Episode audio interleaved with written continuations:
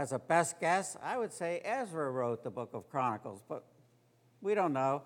But we'll see more things that may point in that direction. So we'll look at the date.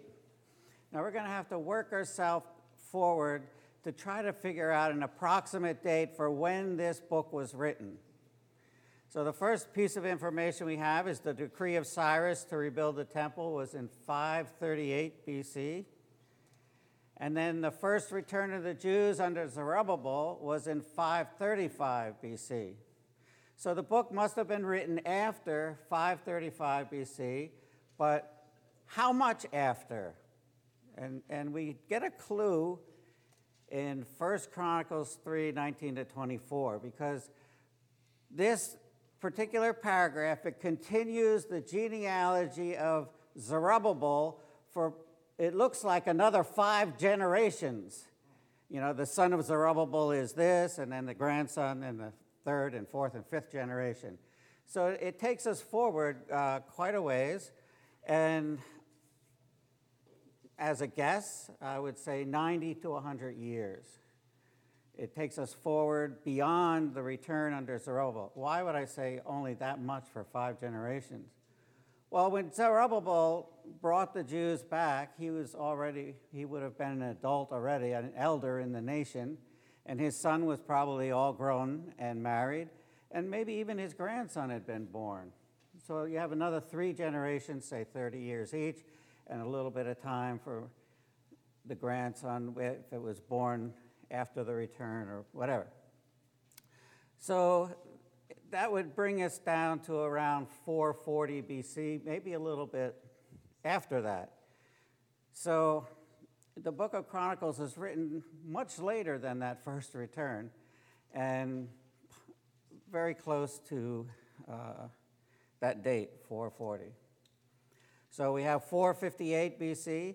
That's when the Jews returned under uh, Ezra. 445 BC is the third return under Nehemiah. And in the book of Nehemiah, we discover that Ezra was working with Nehemiah, so that's after 445.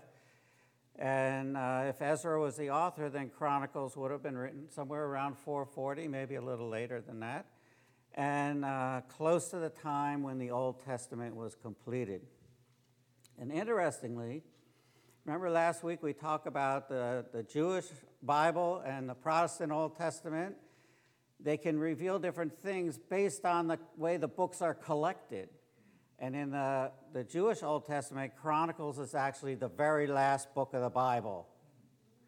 And so Chronicles is giving a, kind of a summary of the entire Old Testament. It begins with Adam and goes all the way out, five generations past Zerubbabel and uh, really covering the entire hi- history of the Old Testament. So that gives us a pretty late date for the, for the writing of, of the book of Chronicles. So as we look at some themes, we're going to be looking at four themes here. And the four themes, I would say, begin with the division of the kingdom to, to the exile. And that's actually the last section of these two books. Covers 400 years of history. The first theme is going to be removing idolatry. We're going to see that over and over again. Restoring the temple. We'll see that over and over again. Reading the book of the law. That will keep coming up. And remembering the Passover, which will also be coming up. These four themes are going to run through the, the, that 400 year history of Israel from the division of the kingdom all the way uh, to the exile. And the reason why all of these would be there is to emphasize now to the people that have returned let's remain faithful. Let's follow all the kings that were faithful. Let's us continue to remain faithful and not go back to the old ways removing idolatry, restoring the temple, reading the book of the law, remembering the Passover. Look at that. I even came up with four R's for you. So you can remember these four words. and uh, I'm going to test you on them later if I remember and if we have time. removing idolatry, restoring the temple, reading the book of the law, and remembering the Passover. All right, the purpose of the book. Chronicles was written to encourage the Jews who had returned from exile. We already mentioned that. Chronicles emphasizes the times in Israel's history when the kings were faithful to the covenant.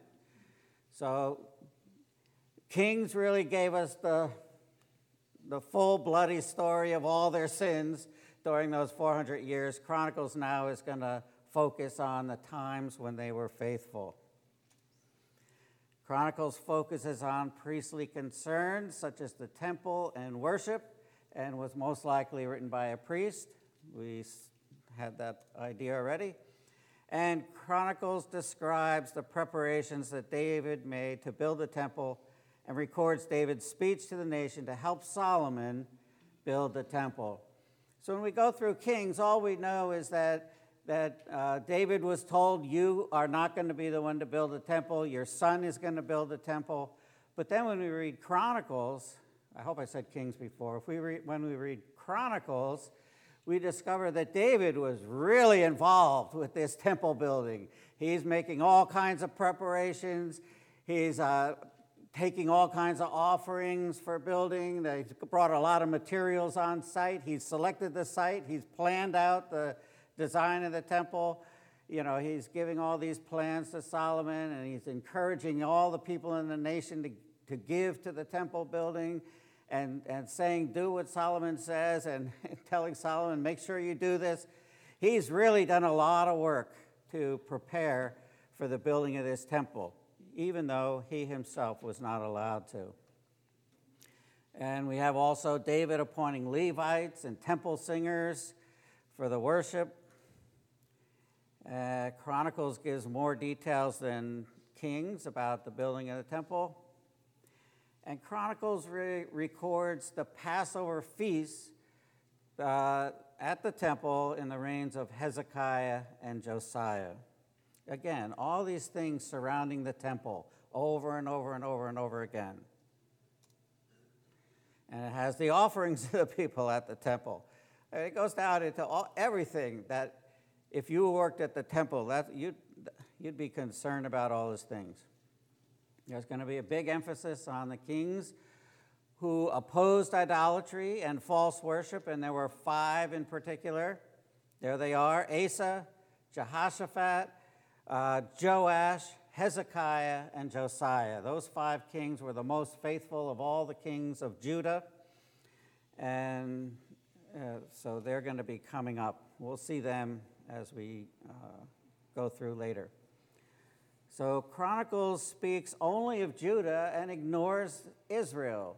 You know, the Judah, the two tribes in the south, is everything is about Judah. There's nothing there about uh, the ten tribes in the north called Israel. And Kings was just the opposite. It spent a lot of time on Israel and just a little bit of time on Judah. Now Chronicles reverses. All right, so the tribe of Judah is emphasized because the kings that lead to the Messiah, the temple and the Messiah, they all come from Judah. And so the focus is on the temple and the Messiah. So here's our outline, very simple outline. In the two books, we have four sections. We begin with the genealogies, then the reign of David, the reign of Solomon, and the history of Judah to the exile. So, from the division of the kingdom to the exile is that final section, and we'll spend most of our time uh, there. All right. So, commentary, the genealogies. If I said, what, are the, what's, what do you remember most about the book of Chronicles? And what's your answer? is full of names. There's name after name after name after name. All right, so the genealogies are there, and the genealogies uh, give by name people from all mankind, from all Israel, and in particular the line that is leading to the Messiah. It's interesting when uh, every person that is born into this world is given a name. And that name, by naming that person, it says this person is a very unique individual and has value and has worth because this person has been created in the image of God. And so we have the naming of everyone ever born into this world. And uh, interestingly, even those that didn't get born but were conceived. So, like in my situation with Ree, we had a child that uh, there was a miscarriage. We don't know if it was a boy or a girl, but we named our child, and we named our child Shekinah because it was our hope that that child would stand in the Shekinah presence of God. So even, even the giving of names is be, before a child is born into this world. So the naming shows that this is a unique individual, very important and special to God. And uh, so let's take a little bit of look here at, at uh, some of these. All right. So we said that we're going to begin with Adam. So we go from Adam to Noah, and Noah had his three sons, Japheth, Ham, and Shem and it goes through all the families of Japheth and all the families of, of uh, uh, Ham and the families of, of Shem. And, and so it, it goes forward, and, it, and it's not just following believers, but believers and unbelievers, those in the covenant, those outside of the covenant. It's, it's just tracing families out. And all these families are important to God. And God uh, will not forget all the nations that in the Old Testament were, were outside. He's gonna, he's concerned about their future as well. So, and then with Abraham, he has Ishmael and Isaac, and it follows all the genealogy, all the families from Ishmael. And then we have Isaac, and then it goes Esau and Jacob. It goes through all of J- Esau, and then Jacob comes down to uh, Jacob, and he has the 12 sons, and then it's going to spend a ton of time. Now we're talking about God's people. It's going to go through all, all the tribes of, of Israel, giving all the family his, histories, all the way down to the exile and beyond. And when it gets to de- Judah, it has particular interest in Judah. And it's going to follow Judah, you know, from Ju- Judah to the, the man Judah to David. And it's going to follow from uh, Solomon down to Jehoiakim. We saw last week he's the last king in the line of David. And then beyond, you know, the, the royal line beyond the exile. And it's tracing that line that's going to go directly to Jesus Christ. So there is this intense interest when it comes to Judah to following this line that's going to lead us to the Messiah. And so it's just like the direct line. This is straight, straight to Jesus from Adam all the way very close to Jesus when we come to the end of the Old Testament.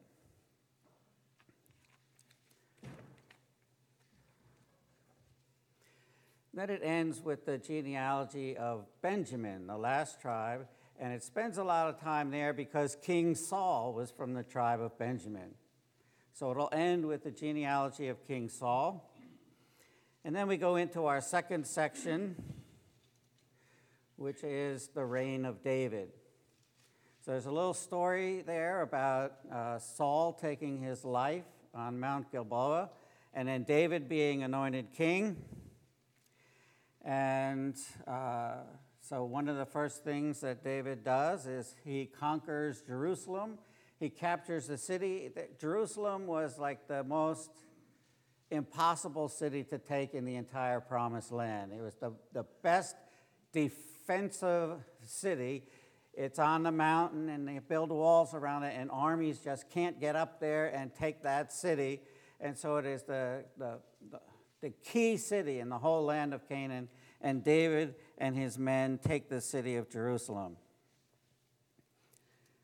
Then, uh, having taken the city now, he's made it his capital, and he's built his palace, and he brings the Ark of the Covenant into Jerusalem and puts it in a tent there. And now this is the central place of worship in Jerusalem. So you have the king there, you have the tabernacle there, and the Ark of the Covenant is there in the city of Jerusalem. So David has gone out and he's conquered all the surrounding nations.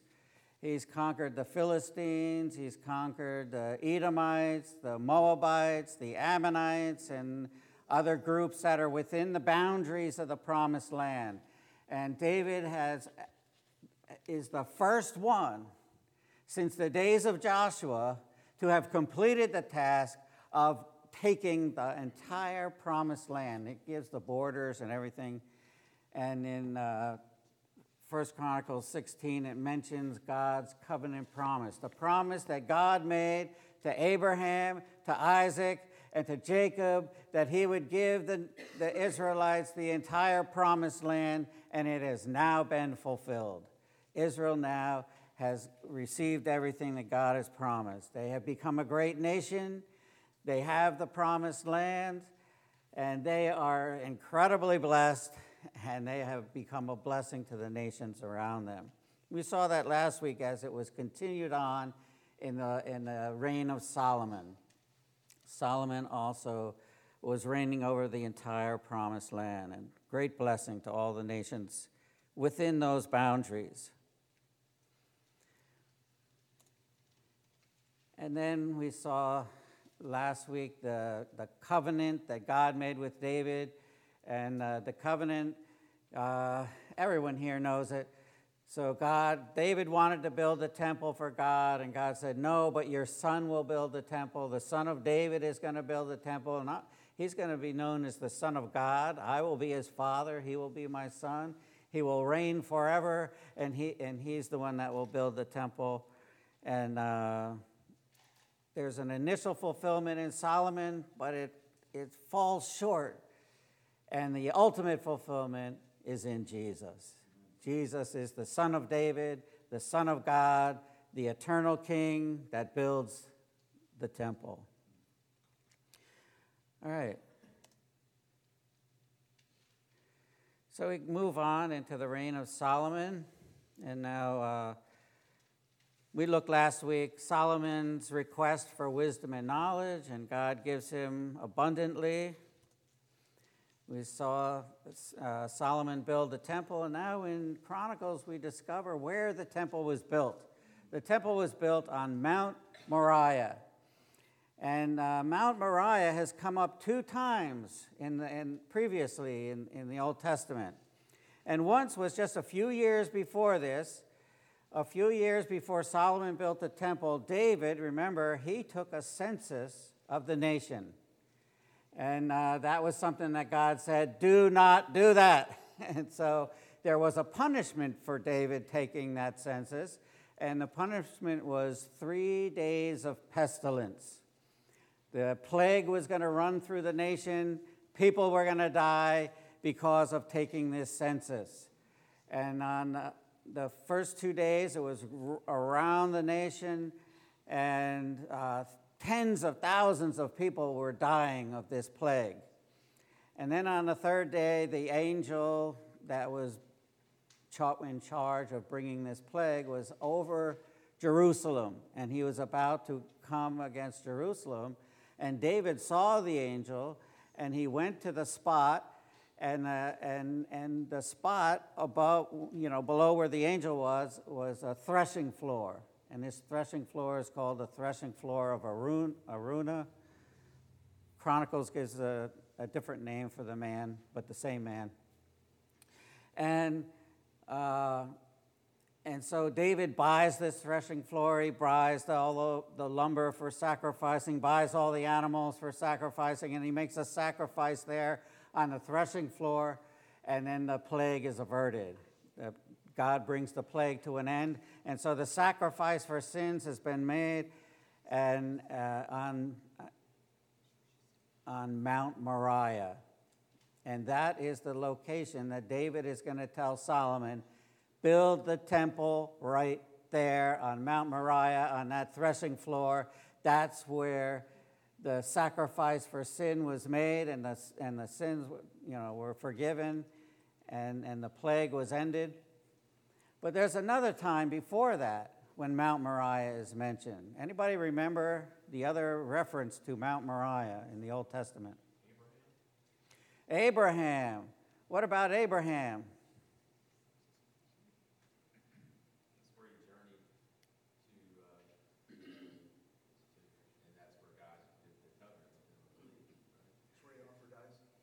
Okay, he's journeying to the mountain, Mount Moriah, and there he offers Isaac. He's, God says, offer Isaac there. And it was the father, Abraham, sacrificing his own son, Isaac, to remove, you know, to remove sin. But Isaac also is insufficient for that job. And so God stops him, and God gets a new name Jehovah Jireh, God will provide. God will provide the sacrifice that will take away the sin of the world. All right, and then where is Jesus crucified? On Mount Moriah. so, all these things Abraham, the father, sacrificing his son. We get all the way to the New Testament, the Father, God, sacrificing his son, Jesus, on Mount Moriah to take away the sins of the world.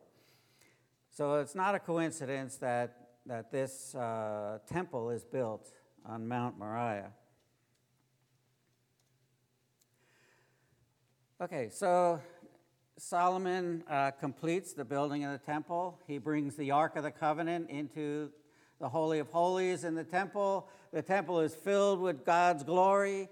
Uh, Solomon uh, gives his prayer of dedication. And then, when, when that is is completed. We talked about a lot of that last week. The Lord appears to Solomon at night.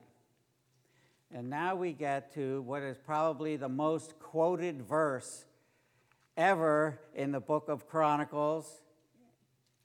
And uh, you're probably wondering, what is that verse? I've heard it a thousand times. It begins with, I'll give you the first three words and everybody will know what the verse is. If my people. All right, let's read it. All right, Second Chronicles 7, verse 12 to 15. We're going to be reading a lot of little snippets now from here to the end of the book, and they're going to be, uh, when, once we're, we get to the division, uh, we're going to be focusing on those four themes that we mentioned. The four themes are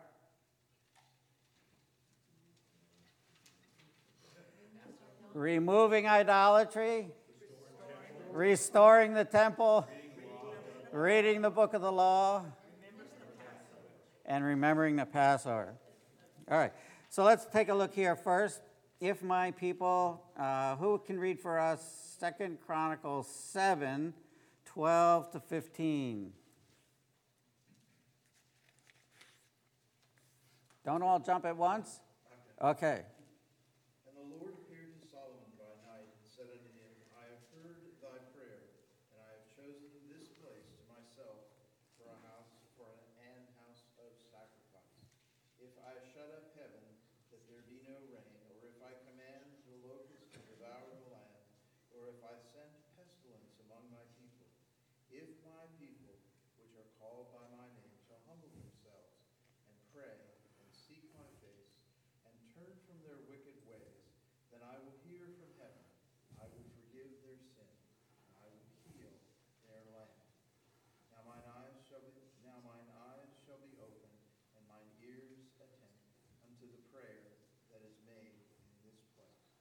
Amen. So you can see why that is the most quoted verse in the entire Bible. Repent and uh, humble yourselves and repent, and you will have all of God's blessing pouring out. All right. So then we have a description of Solomon's throne. And it's just so interesting that I said, we got to read this. This is such a magnificent uh, description here. Let's read chapter 9, verse 17 to 19. Who would like to read that one? Okay. The king also made a great ivory throne and overlaid it with pure gold. The throne had six steps and a footstool of gold which were attached to the throne. And on each side of the seat were armrests and two lions standing beside the armrests. One more verse. While twelve lions stood there, one on each end of a step on the six steps. Nothing like it was ever made for any kingdom. Wow.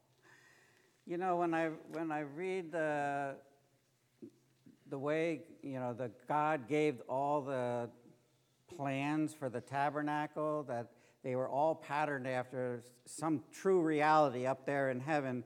I just even though the Bible doesn't say it, I just wonder was this throne patterned after the real throne up there in heaven? This throne is so awesome and so fearful. Uh, so it would be so frightening to come into the presence of the one sitting on this throne. Uh, all these lions and everything, and the, the uh, it, it's just amazing. It doesn't tell us that that's what the throne of Christ is, is what it really looks like. But uh, the closest we get in the New Testament is that he, you know, Jesus is sitting on his throne with his foot on his footstool, and all of his enemies are being brought in underneath his footstool or before the throne. And uh, anyway, it's just a, it's just a interesting. I thought it was a very interesting picture of the throne of Solomon. All right, so now we get to the 400 years of history that we had last week, only we're going to come at it from a different angle from last week. Last week was saying what? What was the main theme of the book of Kings? Idolatry. Idolatry, idolatry, idols, idols, idolatry, all the way through the book. And now we're going to be talking about removing idolatry. okay, so um, maybe we'll read this one. I have a lot of little short readings that will go to the end of the, the book. And uh, so here we are chapter 14, verses 2 to 5, King Asa. Now, before we actually get there, there's an interesting uh, little paragraph earlier in the book. And remember when uh, the kingdom split? Rehoboam is king of Judah, Jeroboam is king of Israel, and Jeroboam created those golden calves, and he appointed priests from all 10 tribes in the north, and he ignored the tribe of, of Levi. Well, all the Levites, all the priests and the Levites in the north, they all moved to the south. Again, this would be something really interesting to a, a priest, a Levite. All the Le- the priests and Levites moved because now they're just ignored in the north. They have nothing to do. They went down to Judah where the priests and Levites were still uh, of interest. All right, now we're going to go back to Asa, chapter 14, verses 2 to 5. Who would like to read that one? Okay, David.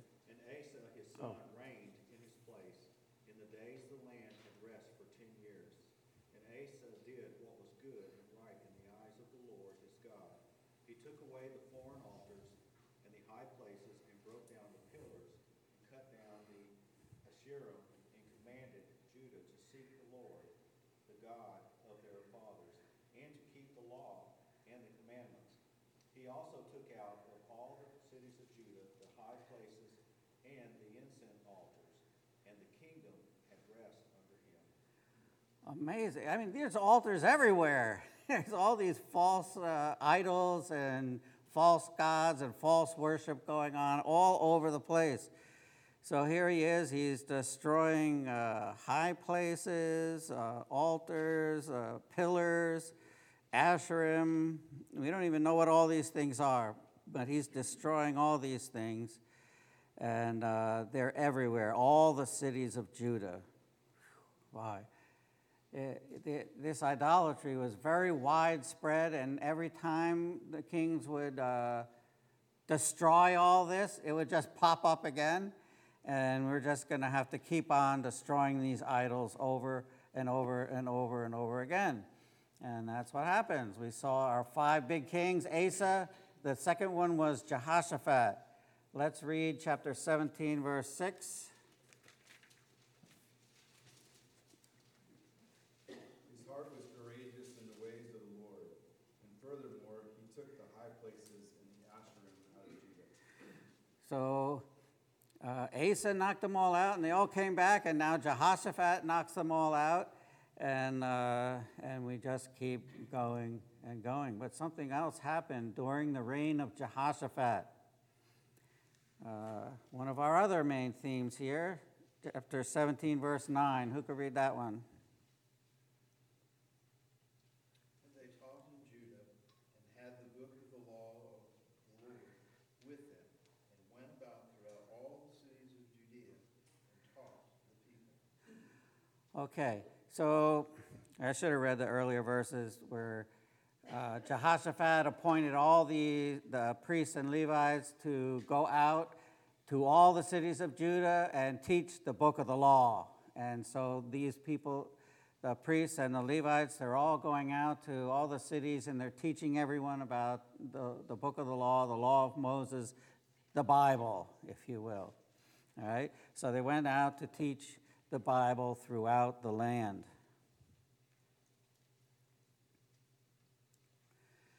Then we come to a king called Joash.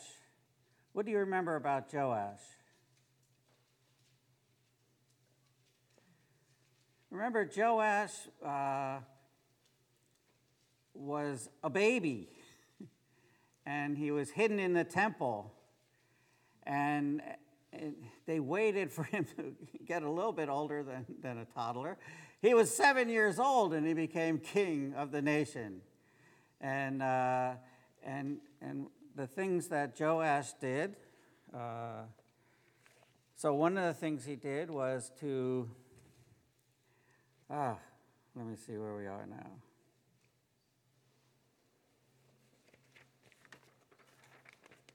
In case you're wondering what this is, this is a 42 page summary of every single chapter in the Bible. I, I love it.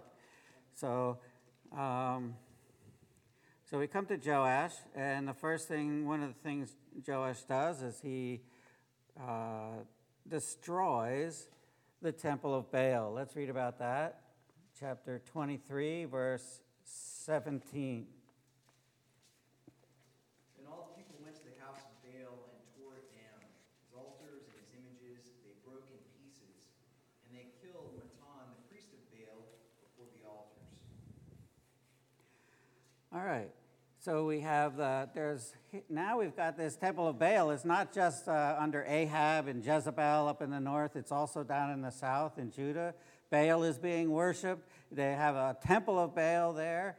And Joash uh, decides to destroy the temple of Baal. And, he, and they kill the priest of Baal. They remove all the idolatry there, and, and everything is just uh, demolished and taken away. All right. Um,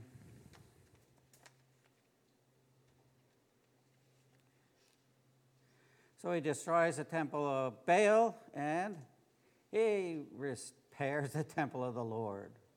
So we have all this stuff going on, repairing the temple of the Lord. We'll, we'll skip over that one. Then we have our fourth major king in this section, uh, Hezekiah. Hezekiah.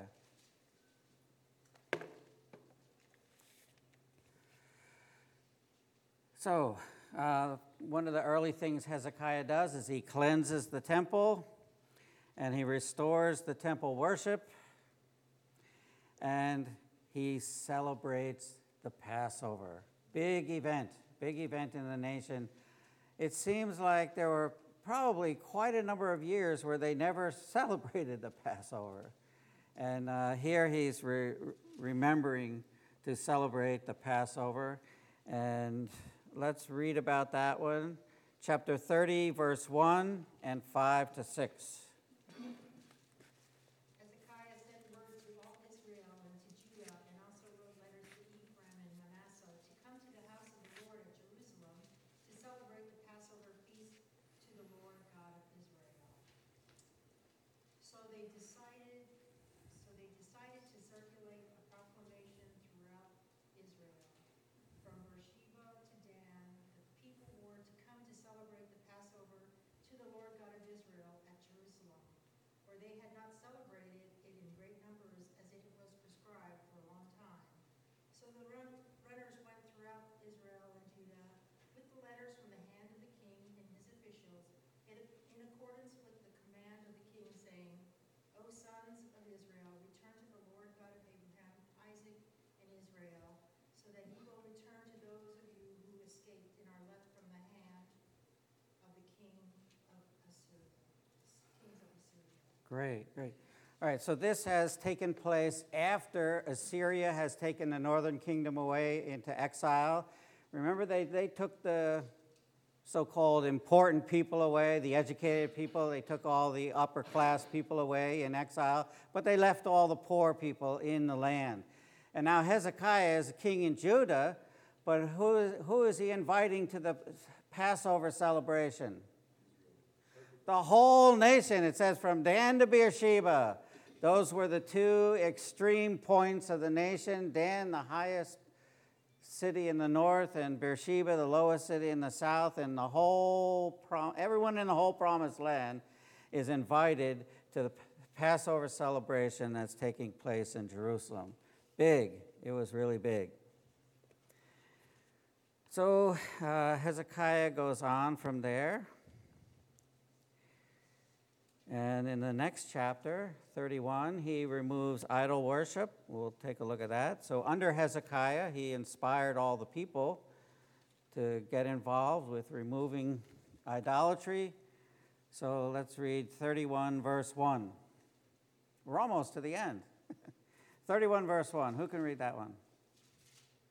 Now when all this was finished, all Israel who were present went out to the cities of Judah and broke in pieces the pillars and cut down the Asherim and broke down the high places and the altars throughout all Judah and Benjamin and in Ephraim and Manasseh until they had destroyed them all.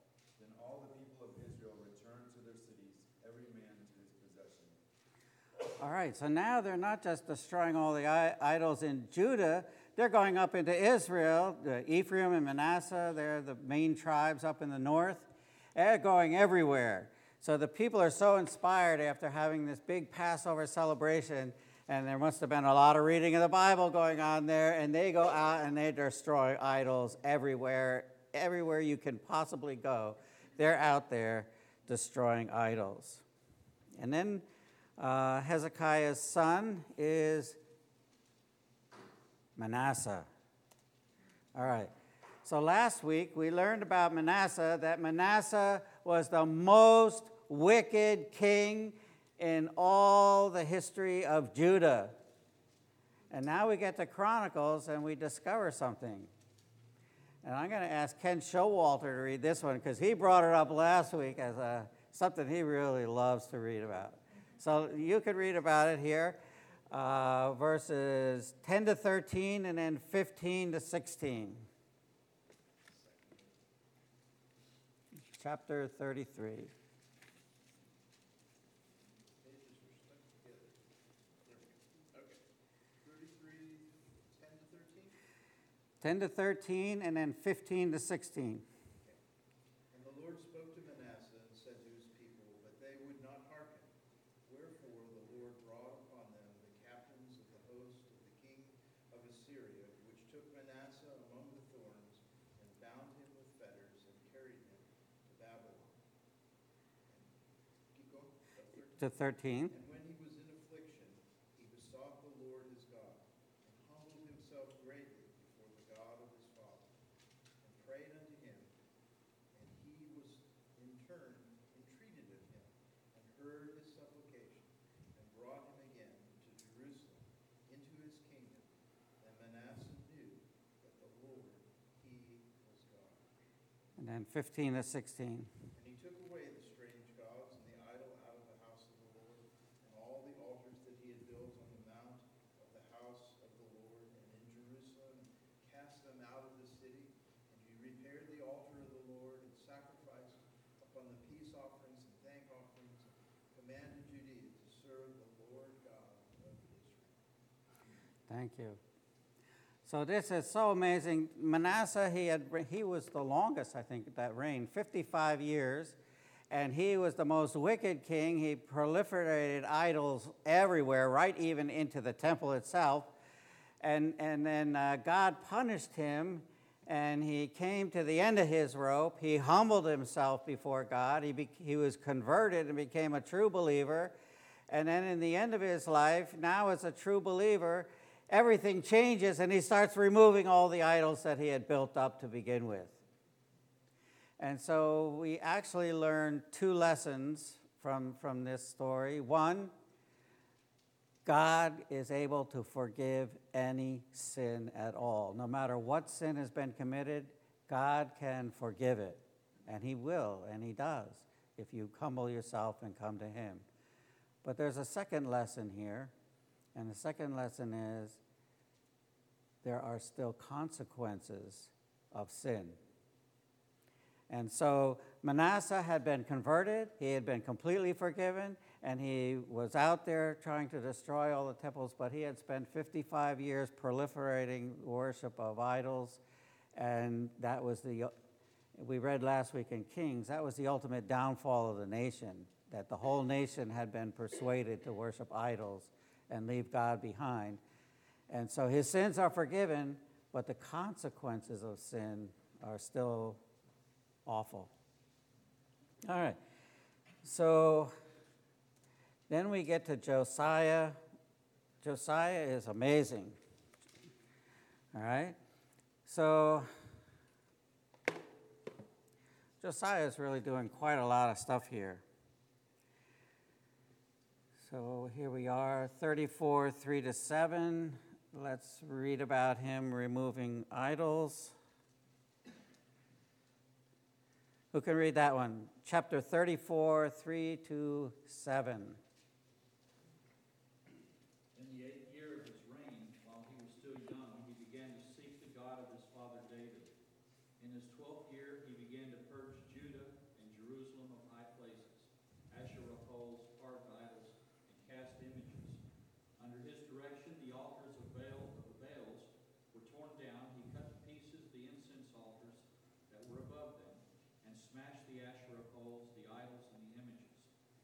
These he broke to pieces and scattered over the graves of those who had sacrificed to them. Burned the bones of the priests on their altars, and so he purged Judah and Jerusalem. In the towns of Manasseh, Ephraim, and Simeon, as far as Naphtali, and in the ruins around them, he tore down the altars and the Asherah poles, and crushed the idols to powder, and cut to pieces all the incense altars throughout Israel. Then he went back to Jerusalem. All right. So here again, we have, uh, he's not only destroying all the things in Judea and Jerusalem, he's going up into the, the northern kingdom and the tribes there and destroying idolatry everywhere it exists within the promised land, within the 12 tribes of Israel. So he's removing all these idols, and then he goes on to uh, repair the temple. So there we are again. He's repairing the temple, and while they're repairing the temple, something significant happens. The book of the law is found. That's amazing. I mean, how did the book of law get lost to begin with? Here, it was, it was being taught during Jehoshaphat's time and beyond that, and I guess Hezekiah's time. But somewhere, maybe under Manasseh, the book of the law got lost. And now, when they went into the treasury box or whatever to get all the money out to do all the repairing, they found the book of the law. And so the book of the law made its way to Josiah, and Josiah read the book of the law, and Josiah was just devastated. Our sins are so great and so awful in the presence of God, and, and there was much repentance in the heart of Josiah. So let, let's read 34, 14 to 15. Who could read that one? While they were bringing out the money that had been brought into the house of the Lord, Hilkiah the priest found the book of the law of the Lord given through Moses. Then Hilkiah answered and said to Shaphan the secretary, I found the book of the law in the house of the Lord. And Hilkiah gave the book to Shaphan. Okay, and then when passed on, it got to Josiah, and so on. So here we have the book of the law, again, coming into a central position. And then Josiah celebrates the Passover. So Hezekiah had celebrated the Passover, now Josiah celebrates the Passover. Let's read that, verses, uh, chapter 35, verse 1, and then verses 17 and 18. Who can read that one for us?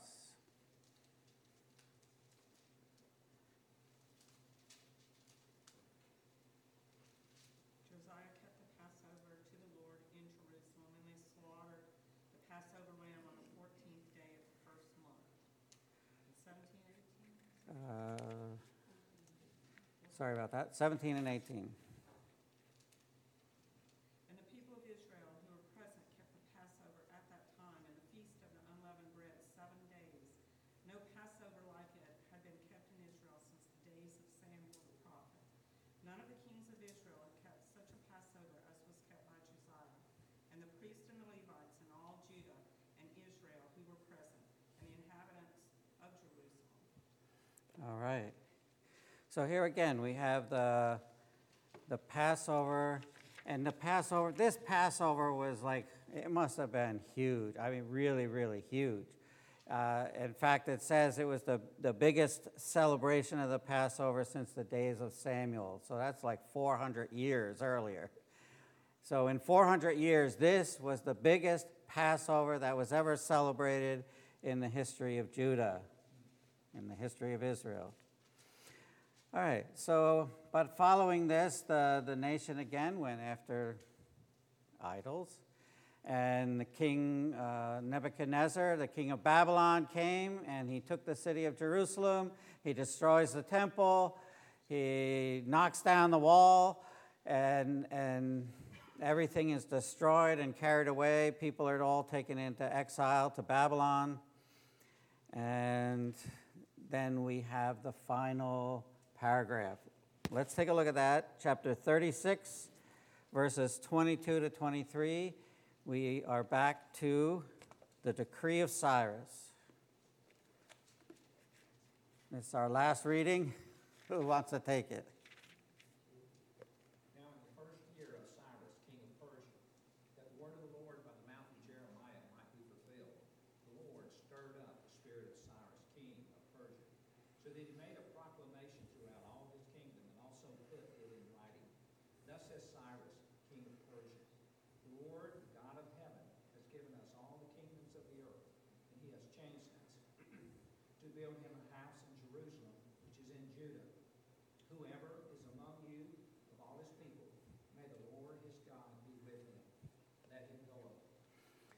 All right, so again, we end the book with a message of hope. Everything is going to keep going, everything is going to continue. All of God's promises are going to be fulfilled. Wait for it. He's coming. The Son of David is coming. The Son of God is coming. Uh, this eternal King is coming. And just wait for it. And it's going to start with uh, Cyrus telling all the people, go back to Jerusalem and build the temple and keep, keep the worship of God going forward.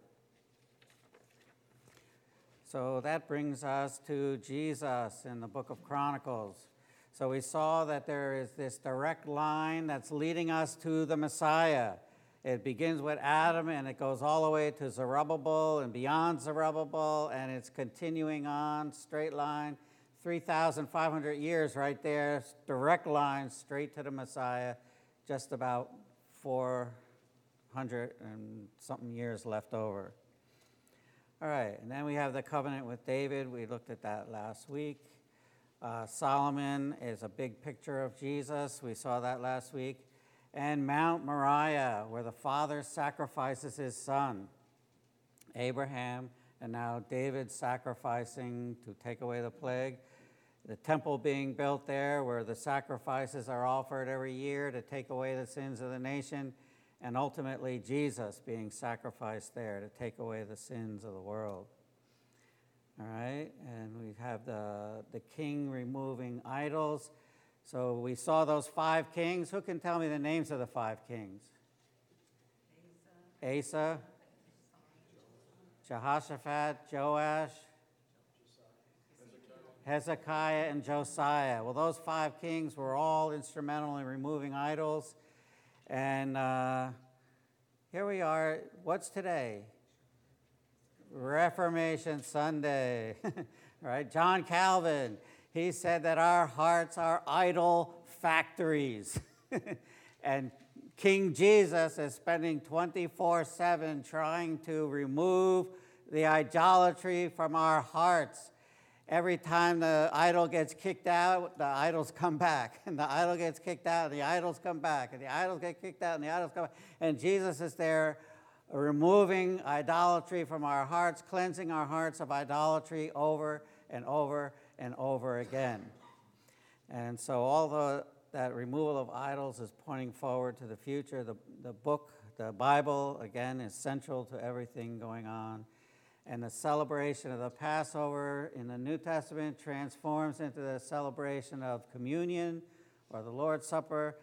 And so we need to be remembering to celebrate communion. And we do that. All right? So, what are our four main themes? Removal of idols, restoring the temple, reading the book of the law, and remembering the Passover or communion. All right. Wow, you guys, you really did really good. Let's pray. Let's pray. We're in overtime. Dear Father in heaven, Lord, we come before you and we just give you all the praise and glory and honor. This is such an amazing Bible that you've given to us, and we can only scratch the surface. And we just give you, give thanks to you. And Lord, just, just fill us with your Holy Spirit every day. And we ask, Lord, that you would give us joyful hearts as we enter into worship and in the next hour. In Jesus' name we pray. Amen. Amen. Thank you, everyone.